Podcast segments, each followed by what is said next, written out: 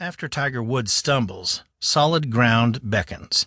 By Karen Crouse in the New York Times Sports section. I'm Fleet Cooper.